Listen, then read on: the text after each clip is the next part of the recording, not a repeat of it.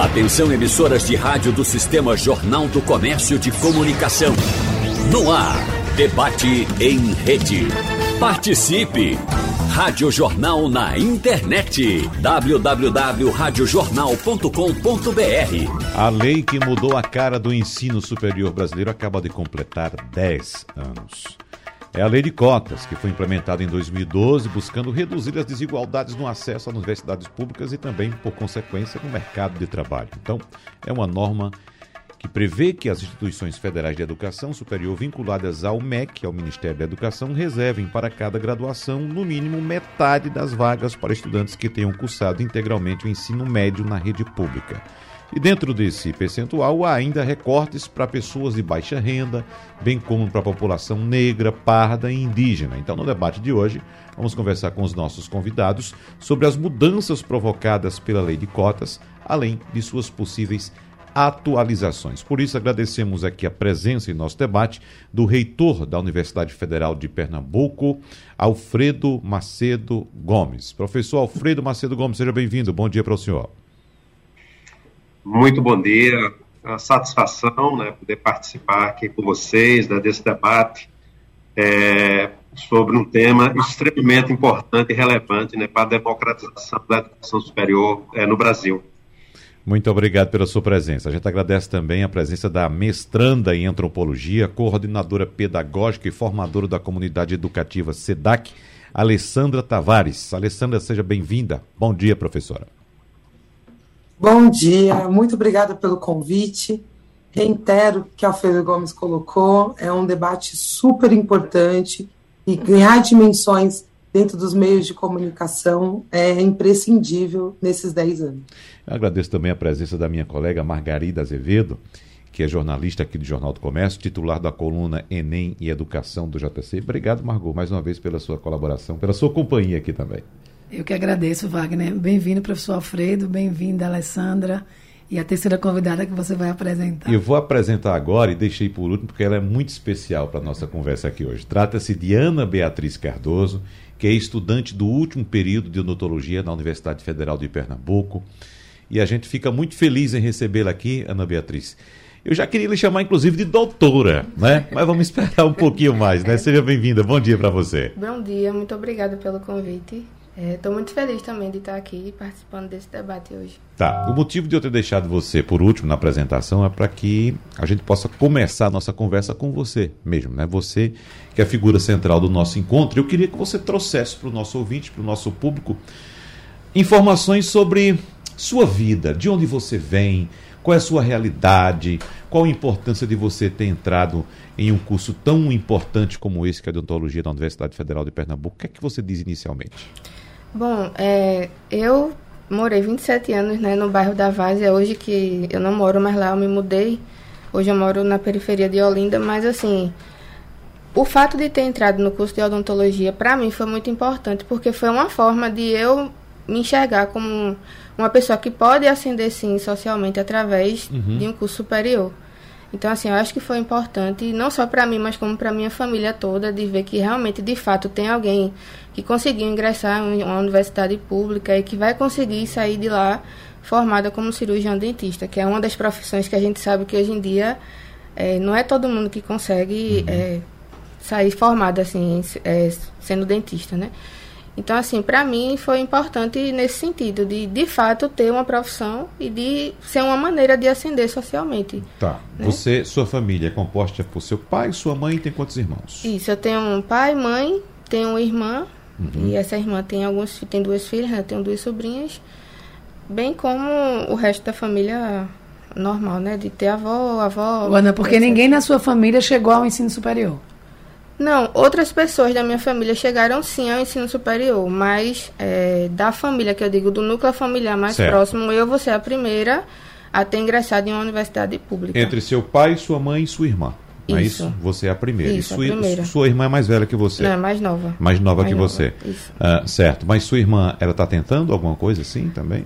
Não, ela ainda vai terminar o ensino médio. Uhum. Ela tem o ensino médio para terminar. Certo. E qual é a realidade econômica do teu núcleo familiar, Beatriz? Veja, hoje em dia o núcleo familiar é composto pela minha mãe, né, que é técnica em enfermagem, que uhum. também a gente sabe que não é lá essas coisas, o salário, certo. né? Uhum. Que recebe o meu pai, que tem um emprego um pouco melhor, assim. Uhum. Já tem o, um ensino superior é, em recursos humanos. Sei. Mas nada também de extraordinário, assim. Certo. E você estudou a vida toda no, no ensino público?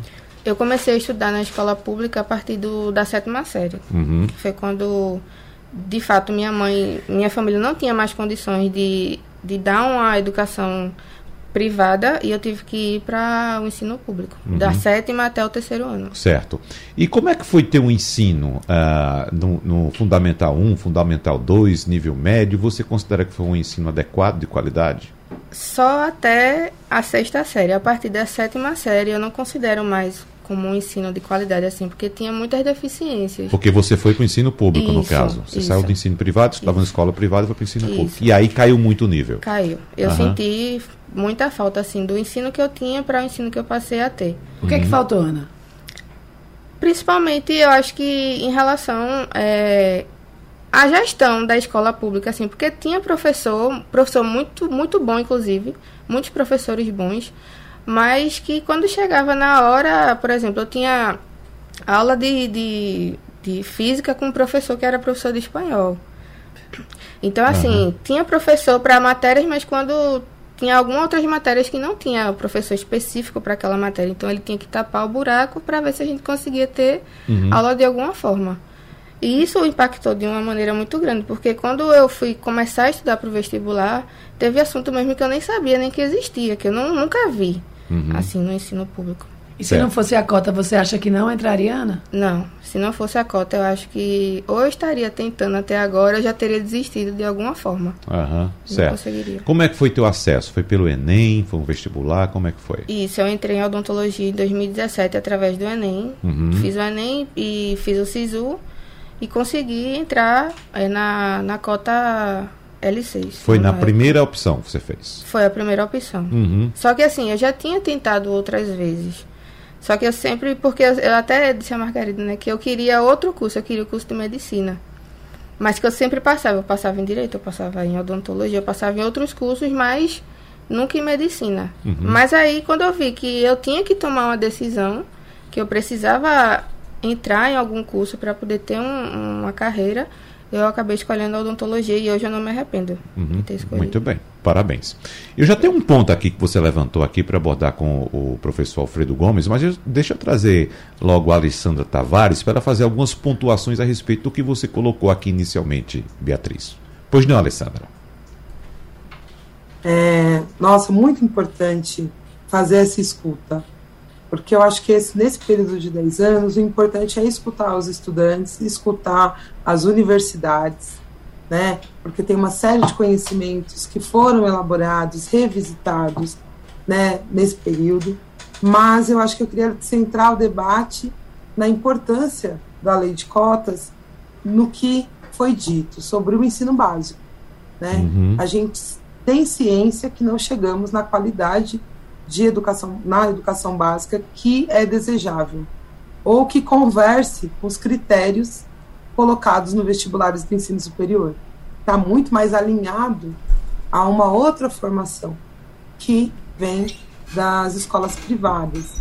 E a importância, né, é, quando fala assim, olha, outras pessoas da minha família tiveram acesso ao ensino superior, mas não um ensino superior dessas profissões mais elitistas, que a gente possa uhum. sonhar em ser médico, dentista, advogado, engenheiro, que esses jovens possam sonhar com essas profissões também, né, desenhar uma trajetória de vida. E a, como a universidade pública tem um prestígio simbólico e é, tem a questão da, da ascensão social, mas também do prestígio simbólico que gera para a família, né, que contribui com a construção de um outro imaginário, de uma outra possibilidade, de uma sociedade que você pode né, participar de todos os campos. E isso durante muito tempo, as universidades públicas, né, antes dessa da lei de cotas, elas, se você olhar a população das universidades públicas, a gente via que nem todos podiam participar né, dessa considerada excelência de ensino. Então, acho que isso é muito significativo em tudo que a gente escutou. Acho que reitera a importância né, dessa, dessa lei, dessa política pública, que possa ser, ter continuidade, mas nos chama atenção para pensar. A gente não pode se contentar com o que nós temos hoje na educação básica. Precisamos combater as desigualdades educacionais e nisso inclui a questão socioeconômica, né? Quando a gente, é, em 2021, em fevereiro, Todos pela Educação lançou uma, uma nota técnica sobre alfabetização no Brasil, e quando você olhava os critérios é, socioeconômicos, as crianças mais pobres eram menos alfabetizadas que as crianças mais ricas, mesmo dentro da educação pública. Uhum. Ou quando você olhava a distinção entre a população negra e a população branca. Ou seja, a gente vive no cenário a gente pode questionar a qualidade, mas essa qualidade ainda ela é menor, né, dependendo do grupo que você participa, seja o perfil socioeconômico ou a população PPI, né, pretos, pardos e indígenas. Então é importante é, também trazer esse debate para pensar que escola pública que nós queremos, né, e que essa qualidade seja realmente para todos. Uhum. Professor Alfredo Gomes, me chamou a atenção um, um, ponto no depoimento de Beatriz aqui, quando ela afirmou uh, que houve uma perda de qualidade no nível de ensino, nessa transição que ela teve do ensino privado para o público, ainda no ensino fundamental 2, né, nessa transição. E uma das críticas mais contundentes que eu já ouvi a respeito da lei de cotas eu não, acredito que o senhor tenha escutado também, era de que a cota poderia diminuir ou prejudicar também a qualidade do profissional formado no ensino superior no Brasil, exatamente por causa dessa perda ou dessa deficiência na formação lá no ensino básico. O que é que o senhor tem a dizer em relação a esse posicionamento, professor Alfredo? É, deixa eu saudar também Margarida, eu não tinha visto aí, né? Um uhum. grande abraço para você, Alessandra, Ana. Olha, assim, as, as pesquisas e dados né, em relação à qualidade e o desempenho das universidades federais, é, de maneira geral, demonstram que é, nós não perdemos em termos de qualidade nas universidades. Né? O desempenho é, dos nossos estudantes cotistas, né, ao longo do tempo, eles se equivalem, se destacam, melhora e agrega à universidade. Nós temos, sem sombra de dúvida, voltando aí à questão da educação básica, Wagner, nós temos, sem de dúvida, um grande desafio, né, como foi colocado aqui por Alessandra, que é em relação à qualidade. Né? É, é um desafio é, que diz respeito a um conjunto de variáveis e de questões que impactam na qualidade. Nós temos que trabalhar a questão é, da, da, dos currículos, é, salário de professor, condições de sala de aula, de escola, de gestão. Então, há um conjunto de variáveis né, que reflete a qualidade da educação básica é, de maneira geral. Né? Mas, assim, nós temos que considerar que a lei de cota, ela, a lei de cotas, perdão, deixa eu, eu colocar, ela é absolutamente revolucionária né, diante de um contexto é, da educação superior pública brasileira a nossa educação ela era voltada para as elites, elites econômicas e culturais, né? E a partir é, da sua introdução como lei geral no Brasil, né, ela muda o perfil socioeconômico é, da população estudantil das nossas universidades, né, repercutindo, portanto, né, de forma positiva né, na democratização do acesso e possibilitando, a partir daí, o ingresso também qualificado das pessoas pretas, pardas, pessoas com deficiência no mundo produtivo. Então, assim, ela só traz, é, digamos assim, é, frutos muito positivos para o conjunto da sociedade. Nós devemos, é, Wagner, nessa perspectiva, e a Universidade Federal de Pernambuco fez isso recentemente, nós temos que fortalecer é, iniciativas para introduzir, portanto, o sistema de cotas nos mestrados e doutorados, para que é, o combate, digamos assim, às desigualdades sociais passem também pelo nível mais elevado da formação né, de mestres e doutores e permitam com que eles também entrem é, dentro da cadeia formativa, que são as universidades, os institutos de pesquisas, para que a gente crie uma situação é ainda nesse nível assim de, de combate às desigualdades. É, eu quero destacar aqui da fala de Ana, absolutamente é, assim, é, é, muito importante é, que se trata, sem sombra de dúvida, de um débito, né, de um débito do Estado brasileiro. Né, e nós precisamos estabelecer políticas que garantam o direito, né, é, e esse dever do Estado é emprestar educação para toda a população brasileira. Como nós temos níveis de desigualdade socioeconômica mais elevados, isso permanece, permanece se acentuando no Brasil, é necessário, portanto, que essas políticas elas combatam né, esses níveis de desigualdade e faça, portanto, é, o devido processo de reparação. Só para finalizar, na, educa na, na, educação básica, hoje no Brasil, nós temos aproximadamente 50 mil matrículas, das quais 42 mil matrículas na educação básica são públicas. Então, é, apenas 8 milhões são privados. Então, é necessário, portanto, políticas que permitam com que os estudantes das escolas públicas cheguem nas melhores e mais importantes instituições universitárias do Brasil. Eu estou fazendo essa fala de maneira geral para dizer assim que completar 10 anos de uma política no Brasil é simplesmente assim muito importante que a gente celebre, mas que nós possamos reafirmar o compromisso com essa política para que ela continue, digamos assim, desempenhando um papel essencial na transformação das vidas é, das pessoas né, é, pretas e pardas, né, as pessoas com deficiências, pessoas ciganas, quilombolas, né, é, fazendo essa mudança é, no sistema educacional é, universitário brasileiro. Margarida Azevedo. Professor Alfredo, bom dia. É, o, a, a, na lei de cota tem lá dizendo que ela precisa ser revista agora com os 10 anos, né? Eu queria que o senhor colocasse para os ouvintes, há algum risco dessa lei acabar e não acabando, a gente espera, a gente torce que realmente não, não deixe de existir. O, senhor, o depoimento de Ana Beatriz, a sua fala, a fala de Alessandra, mostram aí o quanto ela é importante, o quanto ela precisa ser melhorada. Queria que o senhor comentasse como é que está essa articulação dos reitores em Brasília a gente está aí num período eleitoral. É, essa revisão, o senhor acredita que ela pode acontecer ainda esse ano, no ano que vem? Como é que está essa discussão dessa, dessa revisão da lei de cotas?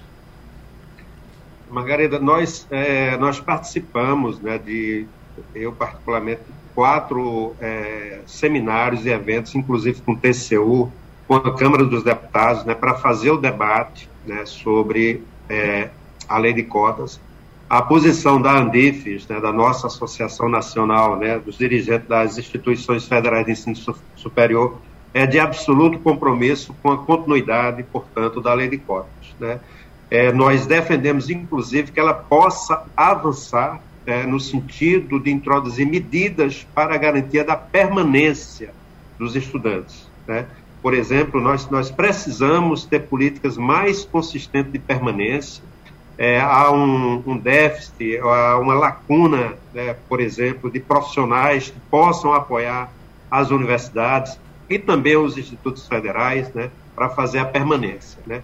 Então, assim, é, a nossa defesa, eu acho que isso foi uma etapa vencida, né, é que a, a, essa lei não fosse revista na atual legislatura, né, que ela pudesse, por exemplo, ter a, a simplesmente prorrogado o prazo para que uma revisão futura dentro de uma legislatura é, que não fosse permeada né, por esse ambiente é, de discriminação, de ódio, né, de perseguição, é, fizesse análise, né, que é a conjuntura que está, digamos assim, ainda predominando no contexto nacional. Então, nós precisamos e lutamos para garantir que elas fossem discutidas, portanto, na próxima legislatura. Né? E aí a gente discutir de forma mais ampla a revisão no sentido de aperfeiçoar e de melhorar, portanto, esta lei de cota, né, introduzindo né, questões referentes à pós-graduação estrito senso, mestrado e doutorado, mas também políticas de permanência. Então a defesa, é, de, então, a defesa de vocês Perdão. é que fique para o ano que vem, professor Alfredo. Isso, exatamente, para a uhum. próxima é, legislatura. Pegar um carona nessa tua pergunta e saber a opinião também de Alessandra Tavares a respeito dessa possibilidade que Margot levantou, de simplesmente a, o, esse processo cessar, parar por aqui, Alessandra? É, eu penso que um avanço deixa marcas, né? Uhum. Alfredo mesmo trouxe várias dessas marcas. Então tem um movimento, né? Os reitores, de professores, de estudantes, do próprio movimento negro que tanto lutou, né, pela lei de cotas. Então eu acredito que temos um cenário desfavorável para pensar a democratização, né, e uma abertura dos espaços para uma realmente uma universidade que represente o Brasil, mas a prorrogação, essa ideia de prorrogar para um outro momento, distante do debate eleitoral, de, de sair um pouco dessas disputas que são permeadas por julgamentos que são raciais, né? Quando se pergunta, vai perder a qualidade o ensino superior, recebendo né, estudantes oriundos da lei de cotas, isso está permeado por discursos também e desconhecimento sobre como funciona o ensino superior, né, o processo formativo é, e também com é, estereótipos racistas né, da população preta, parda e indígena, dos ciganos, dos quilombolas, que tem uma questão da representatividade em cada estado, como se dá aquela configuração né, da população de cada estado.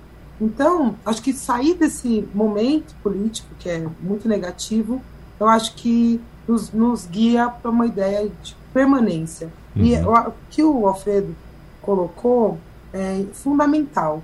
Não é só pensar no acesso, é pensar na permanência, e isso vale para o ensino superior, para a pós-graduação, e vale hoje para pensar a educação pública. Nós muito temos é, o acesso, né, uma discussão sobre acesso que avançou muito, mas agora a gente precisa discutir políticas de permanência, né? Como se traduz essa qualidade, quais são os profissionais que a educação, para se fazer valer como direito, necessita, quais são os recursos formativos, é, como buscar os alunos que estão fora da escola ou que têm risco de abandono no ensino superior. Então, é, eu acho que a, a discussão vai para a consolidação dessa lei, né, como uma política pública permanente e avançar no sentido de pensar a permanência. Estou né? lembrando aqui de uma frase chave dita pela professora Alessandra Tavares no bloco passado, que a gente precisa pensar na permanência desses estudantes. E essa permanência não é somente no curso em si, não é durante a graduação, mas a permanência também no mercado de trabalho, a chegada e a permanência no mercado de trabalho. Então, Ana Beatriz, por favor, nos traga a sua experiência. Está já concluindo o seu curso. Daqui a pouco, como eu já disse, a gente vai te chamar de doutora Ana Beatriz. é isso? Você estará certamente atuando no mercado de trabalho, tocando sua vida, atendendo à demanda da sociedade, que é muito importante, que todos nós atendemos dentro das nossas áreas de atuação, demandas da sociedade, serviços que nós prestamos, e você vai prestar um serviço essencial para a população, que é um serviço de saúde. Mas diga aí, o que é essa permanência? Como é que foi possível você chegar até o final do curso, como você está chegando? E você tem exemplos também de colegas seus que entraram também por cotas na universidade, mesmo assim, estando na universidade pública, com a gente sabe que não paga mensalidade, mesmo assim não conseguiram tocar adiante o curso? Olha, é, conseguir entrar já foi um grande marco assim para mim, mas uhum. permanecer eu acho que foi o ponto principal. Porque desde o início do curso, é, eu tive que correr atrás de algumas monitorias para conseguir bolsa, para através dessas bolsas conseguir pagar os materiais de para poder fazer o curso de odontologia, né? Porque quando a gente fala de insumo para o curso de odontologia, o insumo é uma touca, uma luva, anestésico, e isso a gente teoricamente não precisa comprar. O que a gente precisa comprar são os instrumentais, que são extremamente caros. Muito caros. Muito né? caros. Uhum. Então, assim, um, um, ponto principal do curso de odontologia é a partir do quinto e sexto período, que são os semestres que a gente mais tem gastos, né? Chega a mais ou menos 5, 6 mil reais o gasto. Então foi fundamental 5, 6 mil reais, Isso, 5, 6 mil reais no quinto sexto período, né? Porque os gastos vão é, diminuindo, mas vão se mantendo durante o curso inteiro. Uhum. Então, assim, foi. Eu tive que correr atrás de bolsa, eu tive que correr atrás de estágios remunerados, que não é tão comum no curso de odontologia, uhum. nos cursos da saúde em geral, para poder permanecer dentro da universidade. E tive exemplos de colegas que entraram junto comigo e que não puderam continuar o curso porque não tinham condições, não tinha auxílio permanência da universidade. é, a gente tinha o acesso ao RU, que é de extrema importância também, pelo fato de a gente ter que se alimentar lá dentro. E que muita gente não tem condições de pagar uma alimentação de 10, 15 reais todos os dias. E que hoje, infelizmente, a gente não tem tanto acesso ao RU. E essas pessoas que tinham acesso ao RU, na época, é, apenas ao RU não conseguiram se manter porque não tinham bolsa. RU é o restaurante, restaurante universitário. universitário né? Então, Isso. Margarida Azevedo, observe que algumas pessoas até pensam: ah, vai para a Universidade Federal, é de graça, não vai pagar mensalidade, beleza. Não é bem assim. O custo é alto, sobretudo para um custo de saúde como a odontologia, Margarida. Isso. A gente vai dar, inclusive, Wagner já fazendo propaganda, esse mesmo debate das cotas, a gente vai trazer uma matéria no jornal de domingo, exatamente com essa discussão e aí eu conversei com o professor Fernando, que é o pró-reitor da de assistência estudantil da UFPE, professor Severino da Rural, e acho que o professor Alfredo agora é, que, é isso que eu quero que ele comente, é isso, não adianta você dar o acesso, a cota é importantíssima, e aí a Alessandra e Ana e Alfredo falaram sobre isso, mas tem que ter a permanência e fazer com que o estudante chegue ao final do curso, que ele se forme, né? porque senão vai ser uma vaga ociosa. Professor Alfredo, diante aí de um cenário de corte de verbas, de contingenciamento de recursos, de menos dinheiro para bancar a universidade, o senhor mesmo numa conversa recente comigo disse que não, como é que fica a situação financeira da UFPE. Preocupa, a assistência estudantil precisa de mais dinheiro para que Ana Beatriz e outros jovens não fiquem no meio do caminho? Ana, é, corretíssimo, é, Margarida. Precisamos sim de mais recursos, é, recursos crescentes, né, é, para que nós possamos fazer investimentos é, para a permanência dos estudantes, né. É, eu, vou, eu vou comentar um pouquinho da situação da universidade, aproveitando sua fala, e concluir com a situação financeira, né. A universidade hoje ela tem é, 8.357 benefícios, né, auxílios e bolsas. Isso de assistência estudantil, tá certo? Olha, obviamente que nós gostaríamos, por exemplo, de ter para todos os estudantes que entram pelo sistema de cotas, né, sobretudo aí, é, a gente ter apoio permanente para ficar durante todo o curso. Nós não temos condições, nós atendemos o máximo possível, né?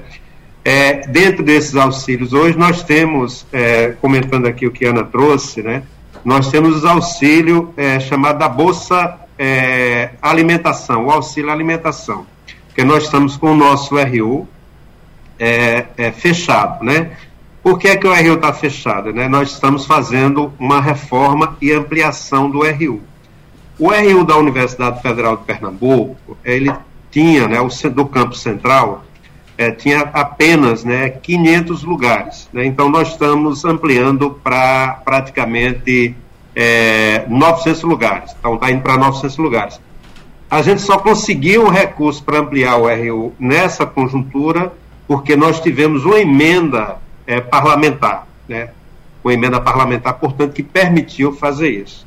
Mas nós, é, em função da pandemia, tivemos que necessariamente fechar o RU, é, a partir daí, nós é, ampliamos o número de bolsas alimentação, auxílio alimentação, e continuamos, né, durante todo esse período, aumentando agora com a presencialidade. Né? Acrescentamos mais, a, mais, mais de 500 pessoas recentemente, né, para receber esse, essa questão. Há uma previsão de que a obra seja concluída é, agora é, é em setembro ou início de outubro, né, e concomitantemente nós estamos fazendo a licitação. Assim, é fundamental, né, a partir da fala de Ana, é, de todo mundo aqui conhece, da nossa realidade, que nós possamos ter bolsas é, para que nós ampliemos né, o apoio permanência. Há uma diferença entre a bolsa de iniciação científica, entre a bolsa monitoria, entre a bolsa de iniciação cultural, entre a bolsa de, é, de estágio, nós, nós temos muitas outras bolsas, viu? Mas essas não têm a finalidade é, de fazer a permanência, ela tem a finalidade de fazer a formação, né? Ou seja, quando alguém está recebendo uma bolsa de iniciação científica, é para ajudar no desenvolvimento, portanto, dos seus estudos, né? Comprar livros, é, participar é, de um evento e assim sucessivamente. E esses recursos eles diminuíram consideravelmente nas universidades. Né? Nós perdemos, a Universidade Federal de Pernambuco é, perdeu, por exemplo, né, nos últimos três anos, é, 50 milhões do seu orçamento. Né? Foi, esse ano são 12 milhões e, e, um, e uma parte, 12 milhões e 300. É, o ano passado nós perdemos 30 milhões do orçamento da universidade e perdemos também em 2020. Isso tem um impacto considerável no funcionamento, na manutenção e na possibilidade de ofertar condições de permanência aos estudantes. Só para fazer uma última diferença, é, é, diferenciação e finalizar minha fala, né? É muito importante, gente, que nós façamos e a, e a população entenda o que é uma universidade e o que é uma faculdade de educação superior, né? Por exemplo, uma universidade ela faz ao mesmo tempo, ela faz a formação na graduação, ela faz pesquisa é, em várias áreas de conhecimento, desenvolve projetos de extensão, projetos de inovação. Então, a formação ela é cheia, né? Então, as pessoas têm uma experiência diferenciada. Quando você vai para uma faculdade, muitas aí fora, viu, Wagner? Uhum. Ela simplesmente faz só o curso de graduação. Então, a nossa formação universitária, ela tem uma, um impacto tremendo, né, quando nós consideramos, né, as perspectivas futuras e o ingresso no mundo produtivo. Né? Porque tem uma formação que se refere à cidadania, mas a qualificação técnica, a qualificação profissional, a qualificação acadêmica, ela muda profundamente a história do estudante. É diferente do estudante ir num curso noturno, assistir às aulas e ir para casa. E fica, é, eles participam de uma experiência muito mais profunda de formação. Então, para fazer formação universitária é caro, é um projeto de país, é preciso dinheiro para que nós possamos fazer isso. As universidades são estratégicas para o desenvolvimento econômico, social, cultural do país. E só com investimentos constantes, permanentes de longo prazo, nós podemos fazer a grande virada que esse, é, que esse Brasil precisa. Margot, algum complemento? Não, eu queria ouvir a Alessandra agora. Alessandra, você acha que a cota ela mudou a, pelo menos o, o, o desejo e, e, essa realidade do aluno do ensino médio, educação básica, em sim seguir o sonho dele e entrar na universidade pública? Olha, eu quero dizer que esse debate tem sido incrível de estar aqui, né? debater isso, falar a importância da educação na, no desenvolvimento do país. Né? A gente passou por uma pandemia, é, as, as universidades, as escolas estiveram em funcionamento, né? encontraram maneiras, se inovaram totalmente para estar próximo dos seus estudantes e contribuiu né, para a superação dessa crise. Quando você faz essa pergunta né, sobre a, a lei de cotas, ela é fundamental hoje, né, no nosso país. É, ela impacta, eu acho que a Beatriz trouxe isso muito forte, né? Ela não impacta só no estudante que acessa o ensino superior. Ela abre um debate dentro dessas famílias. É, ela, ela vislumbra para a própria irmã, como ela trouxe, que ainda está no ensino médio, que é possível que ela sonhe, é possível que ela decida, e não que as situações e as condições socioeconômicas decidam por elas. O que, que acontecia com esses estudantes que de ensino público? Eles muitas vezes não vislumbravam um acesso à universidade pública. Nesse acesso que ele vai ter, como o Alfredo colocou, uma formação muito mais ampla, que supera a questão da graduação, mas um acesso ao universo cultural, de pesquisa, e fosse se dedicar a trabalhar e tentar o ensino particular. Né? Eu acho que é, a lei de cotas começa a trazer essa, essa, esse novo olhar para os estudantes e suas famílias, né? que ao ver dentro das suas comunidades, porque um, um estudante do ensino superior ele não está isolado. Como a gente pode olhar para outras famílias de classe média, classe média alta, também está inserida numa comunidade que todo mundo acredita que a formação faz parte da sua vida. Mas quando a Beatriz ela fala do bairro que ela veio, ela fala da família que ela veio, você vê o impacto que isso gera em toda essa comunidade, de pensar e produzir outros projetos de vida. E também impacta na representatividade, porque a Beatriz vai ser uma dentista que na atuação dela cotidiana abre para aqueles que seriam seus pacientes outros sonhos, outras possibilidades. Então, quando a gente está tá discutindo uma lei, mas a gente também está discutindo um projeto de país, né? E, e discutir um projeto de país que não está ali centrado né, no ensino superior. É um projeto de país que inclui a educação como um foco estratégico, né, que traz o debate sobre a desigualdade educacional que nós vivemos hoje, que traz um debate sobre a importância desses atores e de outras políticas que possam suprir o que a gente sempre teve, que é o apoio familiar, né, de, desse grupo que é, estava no ensino superior. Então, quais outros apoios? E o Estado tem responsabilidade nisso. Uhum. Né? Acho que a gente vem passando por uma desvalorização da educação muito grande.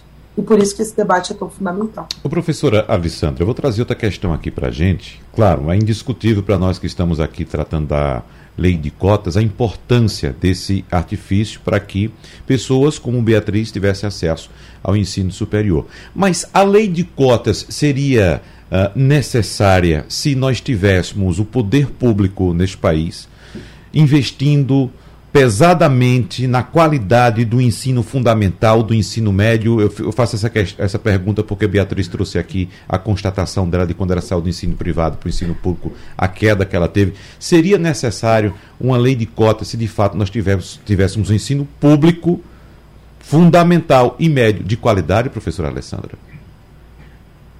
Eu acho que é indiscutível que a gente precisa caminhar no sentido de um ensino público é, básico de qualidade. Mas eu acho que a gente tem que pensar que tem outros marcadores, né? Uma uhum. pessoa com deficiência, ela tem marcadores sociais que muitas vezes a afasta, né? De, desses projetos. É, a gente sabe que é recente, né? A discussão sobre a necessidade que essas pessoas estejam no espaço público. Né? A gente vai para outros países e não temos esse isolamento que nós vivemos no Brasil. Nós temos outras questões que influenciam na qualidade, como os processos discriminatórios que a população preta, parda e indígena sofre cotidianamente.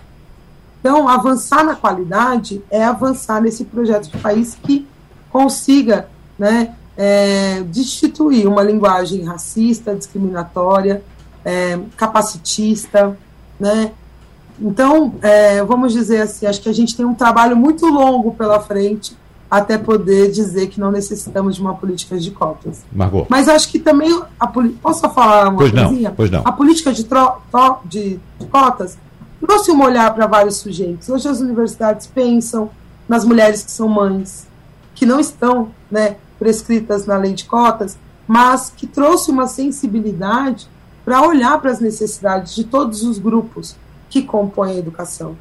Então, eu acho que a, a, lei de cotas trouxe para a gente o sujeito. Né? Vamos olhar para esses sujeitos, quais são as suas necessidades, e as universidades têm se esforçado muito nesse sentido. Eu acho que cabe também um esforço de todos que estão atuando na educação, né, para olhar cada um dos seus sujeitos e as suas necessidades. Eu queria aproveitar a sua deixa, Alessandra, para perguntar à Ana Beatriz. Ana, você sentiu algum preconceito dos teus colegas? Você estava você está num curso odontologia, como medicina, como direito, embora a cota tenha trazido outras cores, né, pretos, pardos, indígenas, outros tipos de pessoas com deficiência para dentro da universidade. Você você você é uma, uma estudante preta, negra, a gente até até a gente para falar eu lhe digo como uma pessoa branca, às vezes o preto soa para a gente como discriminatório, quando não é, né? Você é uma aluna estudante negra. Você sentiu algum preconceito, tanto de pele, de raça, quanto de social dentro da, da, do teu curso, dentro da universidade? Sim, senti sim. Principalmente no começo, né? Que a gente não conhecia todo mundo. Então, o choque eu acho que foi muito grande quando eu pude entrar e ver que a maioria da, do pessoal da minha turma eram pessoas brancas, com a condição socioeconômica muito melhor do que a minha com carro, com todas as possibilidades assim de, de fazer um bom curso, vamos dizer assim, né? De ter boas condições para cursar odontologia. Mas foi alguma coisa direta, Ana Beatriz? Ou você se sentiu nessa condição? Eu me senti nessa condição. Uhum, porque você percebeu a diferença. Sim, eu percebi a né? diferença. A diferença de nível econômico, principalmente. Sim, sim com certeza. Mas assim, sofreu alguma, algum preconceito direto, as pessoas olhando para você, te fazendo alguma algum xingamento, alguma coisa assim? Eu percebi isso. Ou exclusão, mais... no mínimo? Uhum. Não, assim, eu me senti assim, mas eu, eu comecei a perceber isso mais quando eu comecei a transitar por outros cursos. Assim, não só em odonto, mas de conhecer pessoas do curso de medicina, que também é um curso muito elitista. Então, assim, aí quando a pessoa dizia assim, qual é o curso que tu faz? Aí a pessoa dizia, aí eu dizia, né, odontologia, a pessoa, tu faz odonto? Eu, dizia, eu perguntava assim, qual é o estranhamento de eu dizer que faço odonto? Uhum. Então, isso impactou, assim, de certa forma. Mas aí, com o passar dos anos, eu acho que pelo fato de estar sempre junto e de estar se mostrando, de dizer, não, eu faço odontologia assim, eu sou uma pessoa preta e eu posso fazer odontologia assim como qualquer outra pessoa. Deixa eu aproveitar, Wagner, só comentando, eu, além de Ana Beatriz, que vai estar na matéria que a gente vai publicar, eu conversei com Marcela, que é uma outra estudante de medicina daqui de Pernambuco, mas ela está fazendo medicina na Universidade Federal da Paraíba. E ela é negra, muito, assim, é, Ana não, é tão, não tem a pele tão escura, mas Ana, é, Marcela é negra, muito escura a pele, e ela contando, eu disse, ela se formou ano que vem. E ela contando a mim ontem que várias vezes ela está no internato, quando ela vai dar um retorno ao paciente, pensam que ela não é a médica. Né? Uhum. Ou que, sem desmerecer nenhuma outra profissão, mas pensam que ela é da limpeza, ou que ela é uhum. a enfermeira, ou que ela é a recepção, mas nunca que ela é a médica ou a estudante de medicina. Então a gente precisa realmente parar com essa, com essa ideia de que, que as pessoas negras e, de, e, de, e indígenas e com deficiência têm que sim ocupar todos os espaços possíveis. Exatamente. Nós temos seis minutinhos para a gente encerrar o programa, daqui a pouco vai começar a hora eleitoral, então a gente tem que correr aqui, que é muito assunto, né, Margot? Muito tema aqui que a gente, aliás, muito assunto dentro desse tema que é imenso, mas deixa eu trazer uma questão aqui para o professor Alfredo Gomes, ele citou as dificuldades da universidade pública, e a Ana Beatriz está trazendo aqui as dificuldades dela enquanto estudante de universidade pública. Ou seja, a gente, como já disse, olha assim, um estudante de universidade pública, diz, isso aí pelo menos não paga mensalidade, já é um alívio muito grande. Então imagina a situação de quem faz um custo de saúde caro como a odontologia na universidade privada, mesmo com os benefícios também com os programas sociais que existem, professor Alfredo Gomes. Mas nesse aspecto, eh, nós tivemos no Brasil, nos últimos anos, um, um, um olhar diferenciado dos gestores do poder público para a universidade privada em detrimento da universidade pública ou não? A impressão minha, professor Alfredo. É, nos últimos anos, sobretudo no atual governo, né, é, a total é, atenção e privilégio para as instituições privadas, né? É, as universidades públicas, ao contrário, ela tem sido objeto de fortes ataques, né? Tanto do ponto de vista orçamentário, quanto do ponto de vista de um discurso né, que é mentiroso em relação ao que nós fazemos no dia a dia. Nós fazemos coisas de grande relevância na universidade. Tanto a formação de pessoas qualificadas, como Ana, é, dentre outras pessoas, os nossos estudantes, etc., mas é, na pesquisa, é, na extensão, na inovação, na gestão. Então, assim, é, o, o privilégio, digamos assim, a, a atenção tem sido maior para as instituições é, particulares. Né? Então, isso, isso é real. Eu sei que o tempo é curto, eu falei sobre esse assunto, mas deixa eu socializar com vocês aqui um, um, uma, um evento que vai acontecer aqui na universidade. Nós vamos reunir aqui o COPEN, o COPENE, né, que é a Conferência Nacional de Pesquisadores e Pesquisadoras Negras, é, que vai acontecer aqui no estado de Pernambuco, envolvendo a Federal, a Rural, é, a Católica e a UPE, né, e também teremos a reunião, é, Wagner e Margarida, que acho que é importante, é, das reitorias negras. Então estarão vindo para cá reitoras e reitores negras das universidades federais né, e de outras instituições para discutir também políticas no sentido de fortalecer essa direção que nós temos falado aqui nesta entrevista. Né? Quando é, professor Fresno? É, vai ser é, de 11 a 16 de setembro. Né? É importante fazer essa, essa fala, essa divulgação, porque tem que continuar fazendo, obviamente, a articulação, a organização para fortalecer uma pauta tão fundamental né, para o país né, e também é, para é, é, a mudança né, é, na desigualdade social e educacional do país. Né? Margot. É, deixa eu finalizar só pois dizendo não. o seguinte: nós então, precisamos, o senhor está tá tomando o tempo na todinho. Na política de cotas, tem uma outra parte que nós não falamos, uhum. né, ou não falamos tão profundamente, né, que são as pessoas com deficiência também. Né? Essa lei foi muito importante nesse sentido. Então, nós precisamos contratar bailistas, intérpretes, escritores, assistentes sociais, é, pedagogos, é, bom, profissionais que dê apoio à universidade né, para que essa política ela seja também exitosa.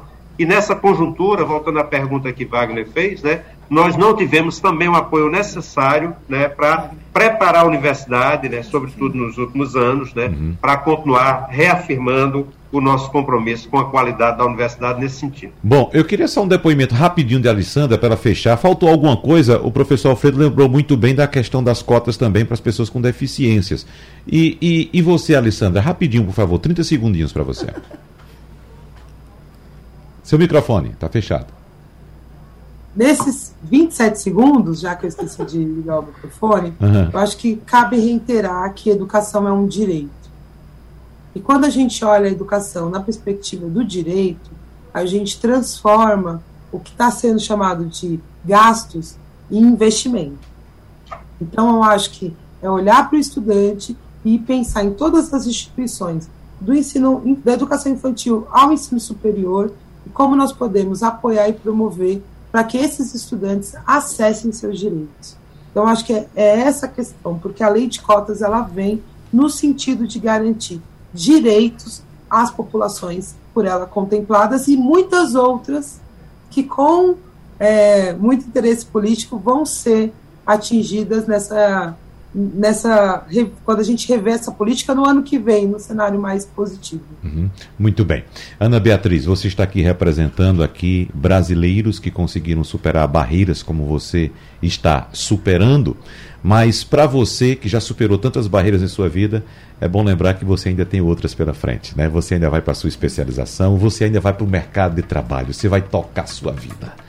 Então, que recado você deixa para as pessoas que estão nos ouvindo agora e querem seguir o seu caminho, o seu exemplo? Rapidinho, por favor. É, eu queria deixar aqui assim, que as pessoas não desistam uhum. do, dos sonhos que se tem. Que se você tem a oportunidade, sim, de entrar pelo sistema de cotas, use. Porque eu, veja, passei cinco anos estudando e agora estou me formando. Daqui a um mês estarei formada cirurgião dentista. E vejo que é possível, sim. É possível. Muito bem. Muito obrigado, então. Parabéns para você, Ana Beatriz Obrigada. Cardoso, que é estudante do último período de odontologia na Universidade Federal de Pernambuco. Quero agradecer aqui a participação também da jornalista Margarida Azevedo. Obrigado, Margot, mais uma vez. E, claro, dá o meu abraço aqui na mestranda em antropologia, coordenadora pedagógica e formadora da comunidade educativa SEDAC, Alessandra Tavares. E o meu abraço também ao reitor da Universidade Federal de Pernambuco, Alfredo Macedo Gomes. Muito obrigado pela participação de todos vocês. Abraços e até a próxima. Tchau, tchau. Sugestão ou comentário sobre o programa que você acaba de ouvir, envie para o nosso WhatsApp 99147 8520.